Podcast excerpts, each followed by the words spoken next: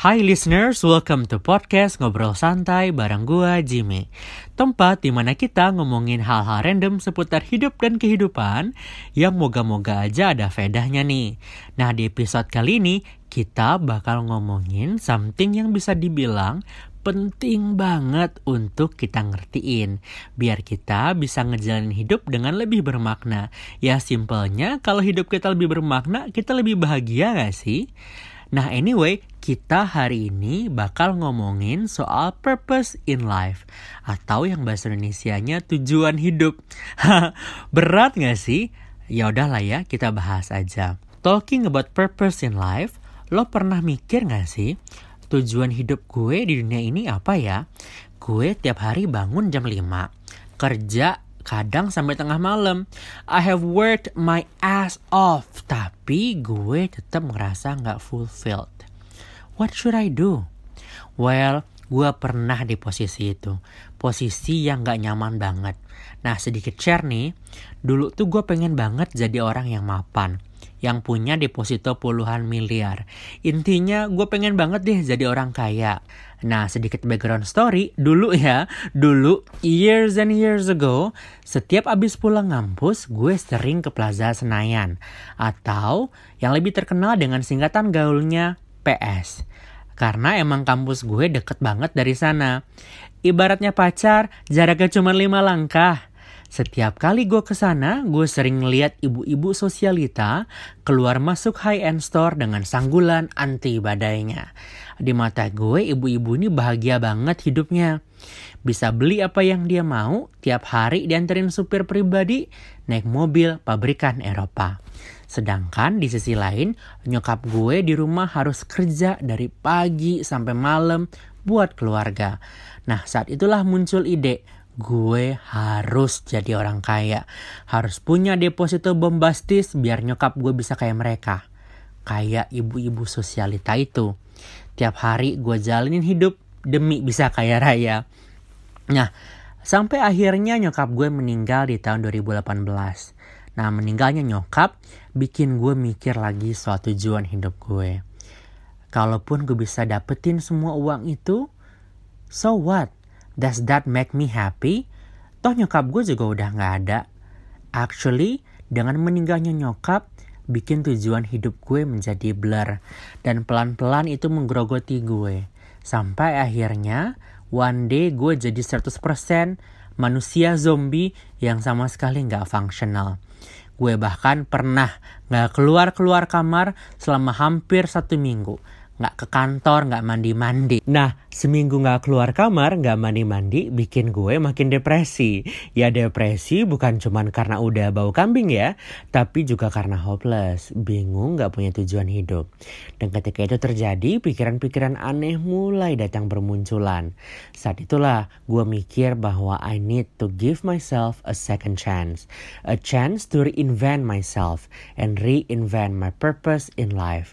Ya, purpose yang bukan cuman materi, yang gak surut karena resesi. The true purpose yang datang dari dalam diri gue. Saat itulah gue mulai baca-baca dan ngelakuin berbagai hal untuk ngebantu gue figure things out. Dari sekian banyak tips-tips online yang gue temuin, ada beberapa nih yang menurut pengalaman gue on point banget. Nah, tips yang pertama adalah kenalin diri lo dan apa yang lo suka. Dari dulu gue tuh pengen banget bisa bahasa Prancis, Inggris, dan Jerman. Gue suka bahasa dan menurut gue bahasa adalah salah satu strength yang gue punya. So, gue mutusin nih untuk memoles lagi skill bahasa gue. Jadi, gue mulai lagi belajar bahasa Prancis. Gue hilangin semua excuse yang gue punya untuk mulai lagi belajar. And guess what? Somehow, learning French makes me happy. Dan mood yang bagus bikin gue lebih jernih dalam ngeliat dunia. Yang kedua adalah cari dan ngobrol sama orang-orang yang bikin lo termotivasi. Sekedar cerita, gue punya satu kenalan. Dia adalah anak muda paling sukses yang gue kenal. Punya ratusan pegawai, aset miliaran, dan gak cuman itu, dia bermanfaat banget untuk keluarganya. Adik-adiknya semua dia yang kuliahin, kerja pun di tempat dia. One day, gue hubungin dia untuk minta ketemu dan ngobrol-ngobrol lagi setelah tiga tahun gak ketemu. Dan dia setuju. Anyway, gue gak M L M ya. Nah, ketemu dia buat gue belajar bahwa hidup itu harus bermanfaat buat orang lain. Dan semakin sukses lo, semakin besarlah kesempatan lo untuk menjadi manusia yang lebih berguna. Bukan cuma buat diri lo sendiri, tapi juga untuk keluarga dan lingkungan sekitar. Yang ketiga adalah percaya bahwa perubahan butuh waktu. Nikmatin aja prosesnya. Misalnya nih gue, I'm not a morning person. Jadi jujur agak susah buat gue buat bangun pagi. Gue udah nyoba berkali-kali buat bangun pagi. Targetnya adalah bangun pagi selama enam puluh hari berturut-turut. Tapi karena I am me, gue sering gagal setelah hari ke sepuluh. Dulu gagal itu bakal bikin gue kesel dan stop nyoba karena ngerasa useless alias gak berguna aja. Tapi sekarang gue lebih mikir, gak apa-apalah gagal di hari ke sepuluh. Berarti kan gue berhasil di sembilan hari ke belakang. Besok gue coba lagi, semoga bisa lebih dari sepuluh.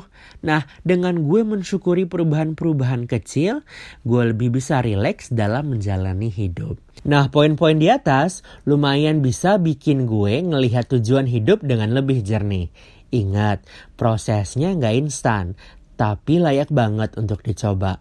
Karena hidup yang purposeful pasti lebih happy. That's it from me. Eits, gue lupa nih. Gue juga mau bilang bahwa gue akan punya segmen baru yang namanya Friday and Chill, di mana gue nge-review film dan series di Netflix. Nah, kenapa Netflix? Karena gue suka nonton Netflix dan gue pikir why not share sama kalian semua. Semoga bermanfaat. That's it from me. Ciao!